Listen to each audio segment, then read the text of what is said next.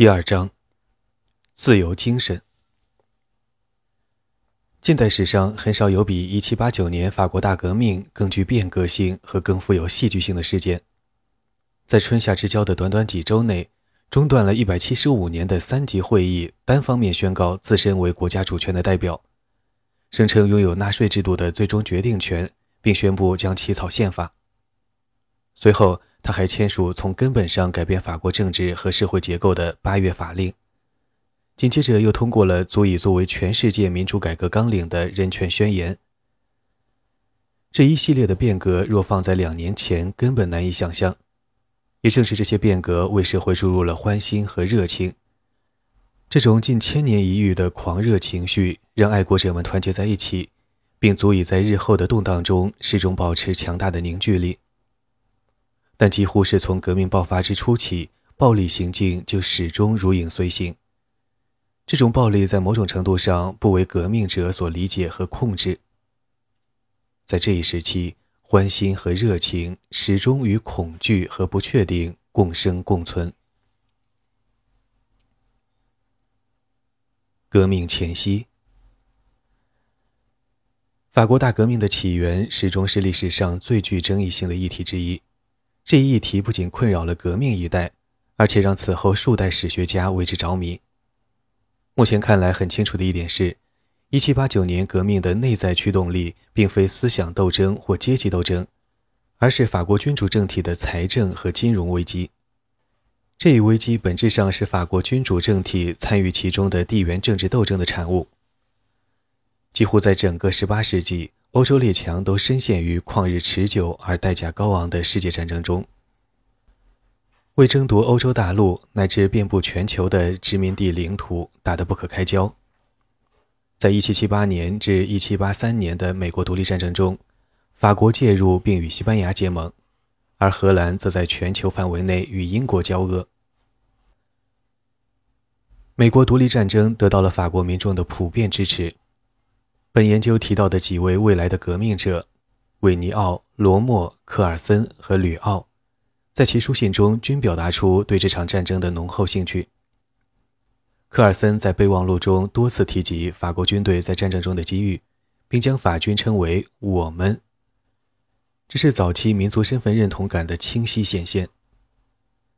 但这些通信人中没有一个使用与意识形态相关的术语来描述这场战争。甚至没有人提及这是一场革命。他们无一不将战争置于欧洲背景之下理解，认为这是法国早前在七年战争中败于英格兰后的一次复仇机会。但这场胜利让法国君主政体元气大伤，仅派遣至大西洋对岸直接参与作战的部队就达到六千余人。而为了与英国海军相抗衡，法国海军在规模不断扩大的同时，也在频繁更新换代。巨额的军事支出背后是大量贷款，最终将王朝推向破产的边缘。原本就很糟糕的预算状况，在此后更是雪上加霜。首先，运作了数个世纪的税收稽征系统极其松散低效，税收种类名目繁多，各地税收系统各行其事，原本应当作为整体运行的财政系统被私有化分割。大部分间接税目并未流入国库。此外，阶级和地方特权进一步弱化了这一税收体系，导致国家税收过分依赖于底层民众。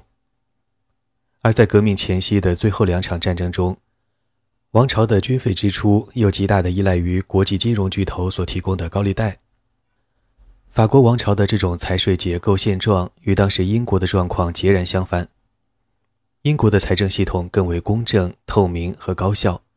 而同时期英国海军乃至总体军力能够占据优势地位近一个世纪，应当说健康的财政体系功不可没。第二，法国王朝尽管曾为改革税制做出努力，但无一不在最高法院受挫。在几乎整个18世纪里，巴黎最高院的执法者，这群在巴黎最富影响力的人物。始终坚称其拥有驳回王室法令的权利。长此以往，包括法官在内的上层阶级依旧无需承担更重的财政负担。王室主导的税制改革声浪也越来越弱，第三，失败的领导使法国政权日渐羸弱。尽管波旁王朝的末代国王路易十六并非缺乏才智，相反，这位国王对待国家政事的态度相当严肃，但他个人在社会中的地位十分尴尬，总体上极度缺乏自信。在统治初期，路易十六极大的依赖于莫尔帕伯爵和维尔热瑞伯爵两届大臣，其中维尔热瑞伯爵在担任外交大臣期间的运筹帷幄，在美国独立战争中挫败了英国。但两人在18世纪80年代相继去世，此后路易十六的喜好及决策就变得反复无常，既没有始终重用的大臣，也没有始终如一的施政内容。面对严重的财政和金融危机，路易十六在强硬与温和路线之间摇摆不定。在施政手段总体开明自由的时期里，为了压制反对意见，他甚至会支持一系列激进乃至革命性的改革措施。在这种情况下，法国民众的脑海里逐渐被植入暴力变革的概念，而专制王朝在这一过程中实际上起着主导作用。到1786年，法国社会陷入了前所未有的危机。时任财政部部长的查尔斯·亚历山大·德·卡洛瑞向法王提交了法国历史上第一份总预算，证实了当时法国国家财政的确处于濒临崩溃的状态。卡洛瑞随后起草并提交了一份税收改革议案，意在规范税收体制，并试图设立更为统一的税收标准。其中更具变革性的一项措施是将全体民众置于一项无差别的税收政策之下，无论是贵族还是平民，民众所应缴纳税款的百分比是相等的，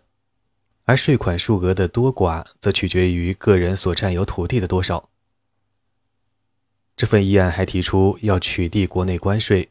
推行粮食自由贸易及成立地方民选机构以监督和评估税收。然而，在这些改革措施得以推行之前，这份议案必须在最高法院获得通过。为此，卡罗瑞在1787年初召开了一次特殊的显贵会议，希望与会人员及有影响力的贵族、宗教人士和少数平民对改革方案作出正面评估，并推动其在最高法院通过生效。为了让这些显贵意识到情况的严重性，卡洛瑞采取了非常大胆的方式，他事无巨细地公开了国家财政的具体状况，这些内容本应是国家机密。这些显贵对庞大的财政赤字感到震惊，但又不愿意放弃自身的税收特权，尤其是在他们无法确信这些税款会被合理使用的前提下。最终，这些显贵拒绝了国王的诸多提议。卡洛瑞也因此被解雇。在此后一年里，卡洛瑞的继任者继续为缓解危机而斡旋。改革的推动者起初仍寄希望于在最高法院通过法案，而在尝试失败后，1788年5月，法王同意废除多个地方最高法院，取而代之的是松散的法院系统，以保证改革的前路畅通无阻。然而，这一反对者口中的政变在数周之后就难以为继，因债权人停止提供短期贷款，从而导致国库完全空虚。最终，几乎绝望的法王路易十六任命了新的财政部部长，并清楚地认识到，只有获得三级会议的支持，改革才有可能继续推行。三级会议这一代表制实体是法国当时与英国议会最为相像的机构。在此前数个世纪，法国君主警惕于海峡对岸议会势力的渗透，因而竭尽所能削弱三级会议的职能，并避免其召开。但现在，1789年春天，中断了一百七十五年的三级会议即将重新召开。最初，危机仅仅引发了社会最上层民众的重视，政府高官和法国贵族、教士和地方法官。频频就此议题开展谈判，及时典型。但随着政治矛盾激化，经济和金融形势日益严峻，国王的激进改革方案逐渐为大众所知，越来越多的民众意识到这一议题事关切身利益，并参与其中。但由于皇家行政的不透明性，大多数法国民众并不清楚召开显贵会议的原因。阿德里安·科尔森尽管意识到此事非同小可，但对于其召开的目的、时间和与会人员构成情况均一无所知。他几乎在给友人的每一封信中都提及关于显贵会议的各种小道消息，这些消息或出自报纸，或是坊间传闻，但许多都是谣言。尽管如此，这些证据足以表明政府的经济形势十分糟糕，同时国王也面临着来自贵族的强大压力。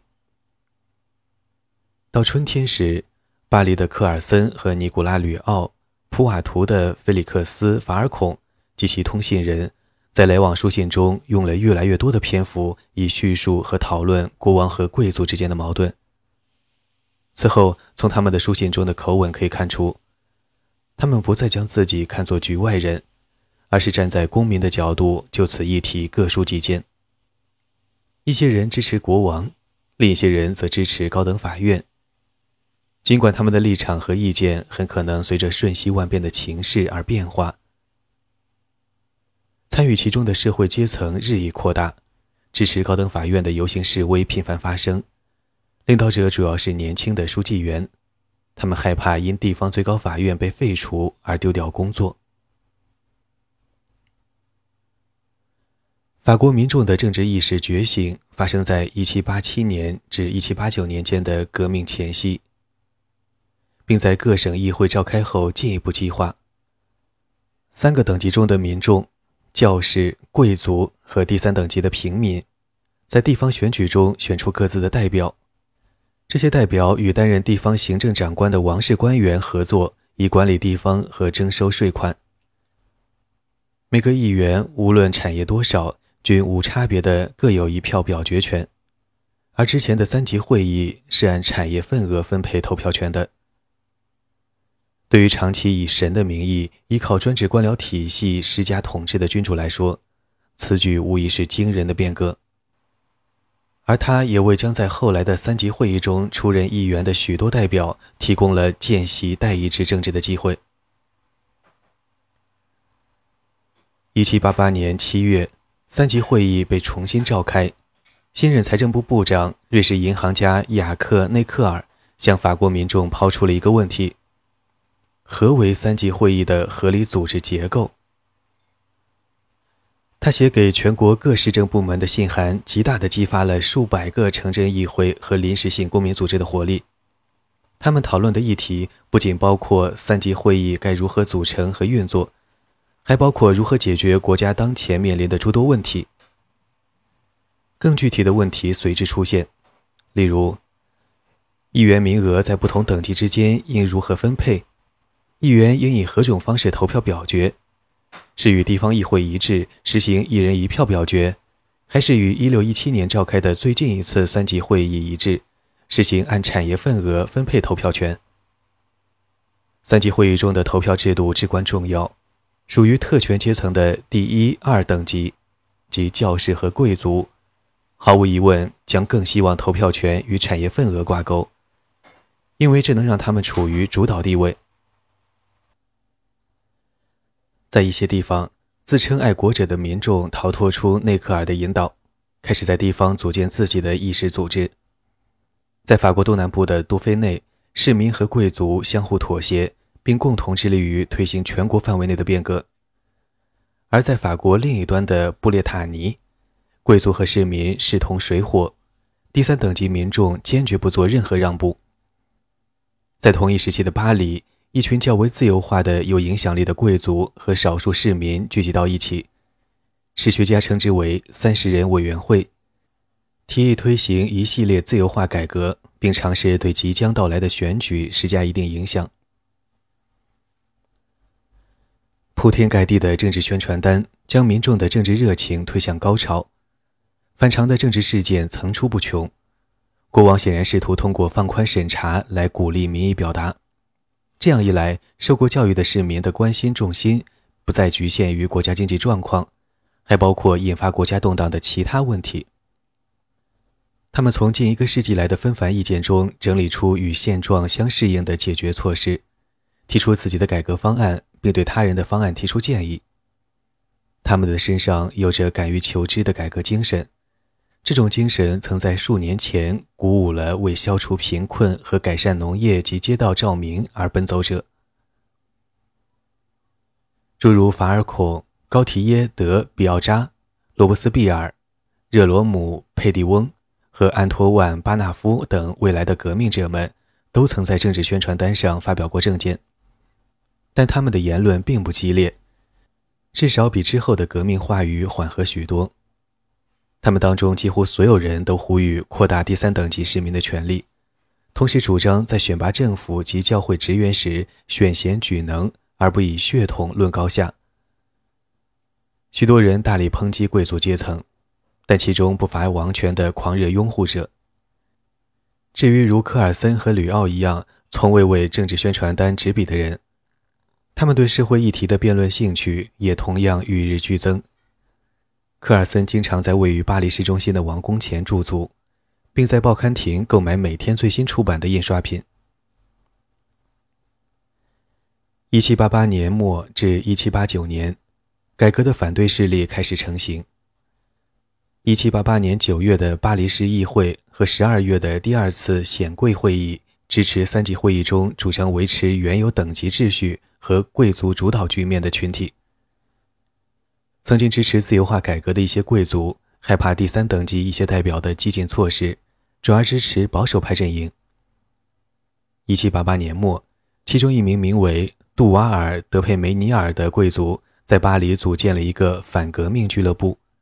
时常出席的成员为百余名贵族，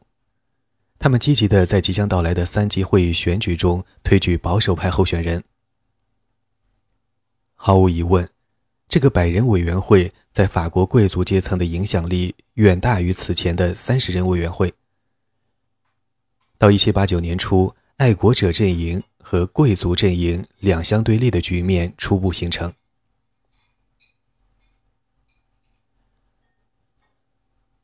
国民议会的成立。一七八九年三月，召开三级会议的事宜终于提上日程。国王和议会同意将第三等级的代表人数增加至原有的两倍，即与教士和贵族代表的人数之和大致相等。尽管实施过程繁复且各地情况不一，这仍是当时欧洲历史上最具代表性也最民主的选举之一。在第三等级中，任何依法纳税的平民，无论缴纳税款多少，均有参选资格。不同级别的行政区划各有选举，因而全国三级会议的候选人此前必定已经在三轮甚至四轮选举中获胜。这种经历让候选人变得经验丰富。在绝大多数情况下，当选者多为接受过良好教育且口才了得的城市职业阶层和商业阶层人士。而贵族代表的选举情况则有所不同，选举仅在单一级别进行，当选者多为同时期最有名望的贵族人士。同时，贵族中的保守派成功的用恐吓战术，极大的削弱了自由派代表的人数。至于教士代表方面，大多数参选教士明显划分为贵族主教和平民牧师两个群体，但此处选举法较为民主。因而有三分之二的三级会议教士代表为普通的平民牧师。除选举代表之外，另外值得注意的一点是，按照规定，各级别会议中的各等级均需递交陈情书。这一要求并非当时创举，而是沿袭自数世纪前的三级会议。但在当时大规模动员和宣传之下，此举促使公民反思其所处现状。并就国家金融状况等与民众生活息息相关的社会经济议题进行公开辩论。一些会议广发宣传册，鼓励民众逃脱出当地民生，并思考更宏观、更自由化的议题。在这样的风气之下，整个社会，尤其是第三等级的民众，期望高涨，并真切地认为他们的一些希望，或长久以来的，或新近觉醒的。终将实现。三级会议正式召开于五月五日。来自教师阶层、贵族阶层和第三等级的多达数千名代表，在位于巴黎市区以西约十五公里的王室大本营凡尔赛的大道上列队前行。并非所有代表都出席了游行。巴黎的部分选举结果仍未公布，偏远省份及海外殖民地的部分代表仍在赶往巴黎的途中。大部分代表均身着代表其等级的服饰。这在18世纪的法国文化语言中象征着国家统一，以及民众对建立各阶层广泛参与的社会秩序的期望。所有描述当天景象的文字无不充满诗意。梅纳尔·德拉瓜耶这样写道：“空前绝后的盛大游行，淋漓尽致地展现了法兰西的形象，全世界都将惊叹于它的美丽。”在当时。几乎没有人能预想到数周后将会有怎样的混乱接踵而至。实际上，历史学家也时常对当时的第三等级代表在如此短的时间里变得激进和极端而感困惑。一方面，代表们的观念因其在过去两年省级议会的议政经历及在宣传刊物中的公辩而发生了巨大变化。也正因此，平民代表学会了采取策略。坚持在各级代表就同场议事和一人一票投票制达成共识后，才履行议政职责并组织会议。另一方面，国王的作为，更确切地说是不作为，促使这些代表变得激进。国王路易十六从未对代表们将遵循何种投票制度进行过规范，这大概是其智囊团内部意见无法统一的缘故。另外，三级会议的职权范围十分模糊。尽管从理论上说，三级会议仅仅是一个为政府推行税制改革建言献策的顾问机构，但有了两年议政经历后，第三等级的诸多代表则想当然地认为自己被赋予了远大于仅就国家财政问题进行讨论的权利。如果国王能在早期介入并明确代表的权利和义务，也许到后来，大部分代表就能够接受一定程度上的谈判妥协。然而，国王长期以来无意以任何形式介入三级会议，平民代表由此默认这位贤良的君主希望他们自行讨论各项议题，并得出解决方案。这种极大的自主性助长了第三等级代表日趋激进的气焰。这种激进趋势尤其表现为第三等级代表的自我意识觉醒。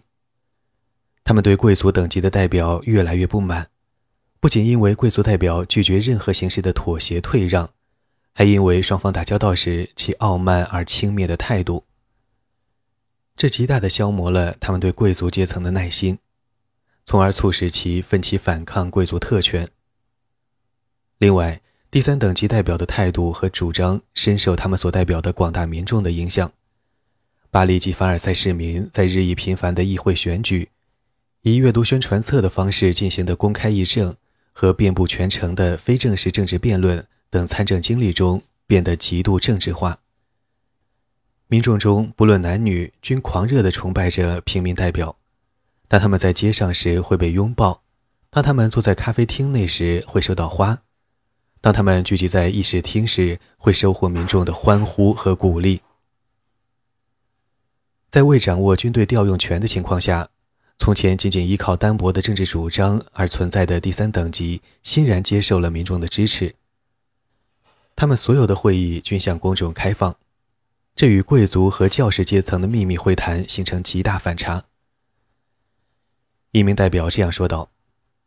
真正纯粹的选举应当从民众的参与和公众意见中汲取动力。这是革命精英第一次依赖于大众阶层，而这种复杂的依赖关系将在之后的整个大革命时期长期存在。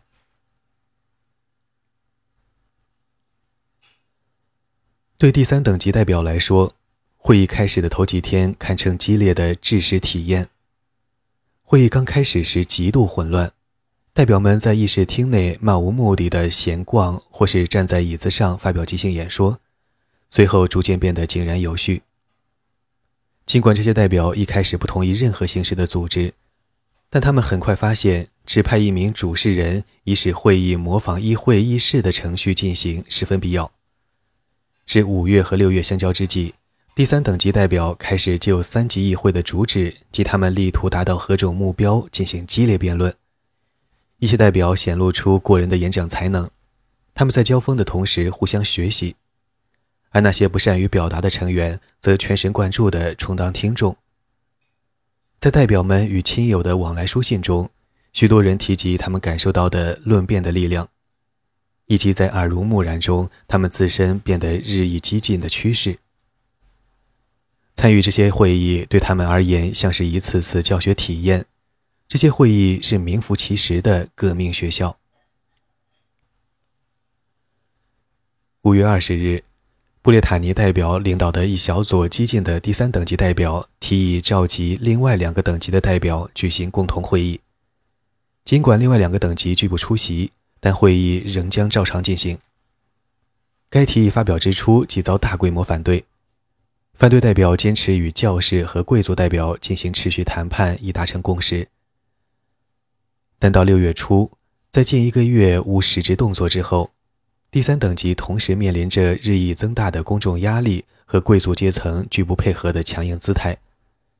一大部分第三等级代表随之转向了布列塔尼人的提议，当中西耶斯神父的演说起了一定的推动作用。六月十日，一份包含三个等级所有代表姓名的正式名单在第三等级的议事厅被当众宣读，意在召集所有代表以举行共同会议。然而，仅有三名教士响应号召，并加入第三等级代表的队伍。六月十七日，在冗长的辩论后，第三等级代表出人意料地单方面宣布其自行组成拥有最高权力的国民议会，并声称现行税制违法，将在新的财政系统建立之后予以废除。这两项声明放在数周之前，甚至是不可想象的。但在当下却获得了几乎全体一致的认可。代表们以上帝、国王和民族之名对这一决定起誓，称将忠实地履行其作为国家代表的职责。六月十九日，一大部分教师在平民牧师的领导下投票脱离了其所在等级的会议，加入新成立的国民议会。保守派贵族持续向国王施压，要求国王采取强硬措施，迫使第三等级配合。经历了六月十七日第三等级出人意料的声明和六月十九日部分教士的倒戈后，路易十六终于被保守派说服采取行动。路易十六计划亲自出马，发表对三个等级的演讲，并以布置演讲场地为由，关闭了国民议会的召开场所。六月二十日，因议会被封锁而倍感愤怒的第三等级代表，在民众的声援下转移到了一个室内网球场。在那里，他们进行了网球场宣誓，称无论被驱赶至何处，国民议会都将存续至法国宪法起草为止，以彻底履行其对国民的义务。六月二十三日，御前会议召开。路易十六与保守派贵族采取统一立场，否认国民议会的合法性，规定必须以投票方式通过绝大多数议题，禁止任何阶层在未取得贵族阶层同意时触及其既得利益，并表明若第三等级违抗这一命令，将不惜解散会议。会议结束后，平民代表坚持此前誓言，因而坚持不肯离场。身处旁听席的吉尔贝罗莫这样描述当时的情景：令人钦佩的勇气下，每个人的脸上表现出极力克制的沮丧和悲痛。在随后一系列振奋人心的演讲中，诸如米拉波、巴纳夫、巴耶斯、加缪等口才出众的代表宣称，即使是国王也没有权利解散国民议会。代表们将一如既往地坚守其立下的誓言。随后，他们以投票方式赋予其自身豁免权，即任何试图逮捕第三等级代表的行为都将以死罪论处。革命至此进入了空前的白热化状态。绝大部分第三等级代表在私人信件中对急转直下的局势表示焦虑，而路易十六的强硬态度加剧了他们的不确定感。这些代表尽管因米拉波等代表的演说而备受鼓舞，但走出会场之后，再次被不确定感和恐惧感笼罩。他们情愿相信路易十六是被误导了，或是没有得到正确的建议，因此总有一天他会明白民心所向。与此同时，他们又不确定是否接受国王的妥协会更好。尽管如此，新成立的国民议会仍然获得了来自社会各方的鼎力支持。在巴黎和凡尔赛，但凡代表们踏足之处，不管他们是以工作身份还是私人身份，都会受到当地民众的热烈欢迎。与此同时，在六月十九日倒戈的教士在国民议会大厅遭到官方封禁后。成为第三等级的坚强后盾。凡尔赛的教堂也成了代表们的临时庇护所。随后，在六月二十五日，四十七名自由派贵族在深刻的自我反省后加入国民议会的阵营中，他们当中不乏家世显赫的贵族成员。每一位新加入的贵族成员在踏进议会大厅时都被隆重的单独介绍，现场雷霆般的掌声经久不息。然而，直到六月二十七日下午，三个等级的全部代表才最终被召集到一起。再一次改变了立场的国王命令意见人士、贵族和神职人员一起列席联合议会。路易坚持称其为三级会议，意在凸显三个等级代表之间的差别。一些贵族和神职人员因与平民平起平坐而怒火中烧。一部分人甚至愤而离开凡尔赛，要求先回到地方获得其所在选区选民的批准，否则将拒绝列席议会。但是，对于大多数代表和大多数国民来说，这似乎是一个伟大的胜利。新国民议会主席让·希尔万·巴伊宣布休会两天，巴黎和周边地方的民众热烈庆祝。对于许多观察者来说，革命似乎已经结束了。事实上，当时一些记者和代表首次开始使用“革命”这个词来描述当前发生的事情。当代表们重新回去开会时，他们将选出一个委员会来制定宪法。在他们的设想中，一部可靠的宪法将应运而生。然而，革命远未结束，爱国者们非常愿意说服自己。国王已经扭转了立场，因为他终于明白了国民的正义要求。但实际上，有证据显示，此时的路易仍然深受保守派顾问的影响，而六月二十七日的决定只是缓兵之计，让他能够有充足的时间去谋划一场军事政变。在接下来的一周之内，每个人都意识到大量的雇佣军，其中大部分人说着德语，已经悄悄地集结在巴黎和凡尔赛周边。紧接着，在七月十一日，一个令人恐惧的消息扩散开来：雅克内克尔和其他御前会议的自由派成员全部被清除出了权力中心，取而代之的是保守派成员。无论国王和他的顾问们意欲何为，当代历史学家们对路易在此事上的动机争论不休。有一点可以确定：革命从此刻开始将不可避免地转向暴力。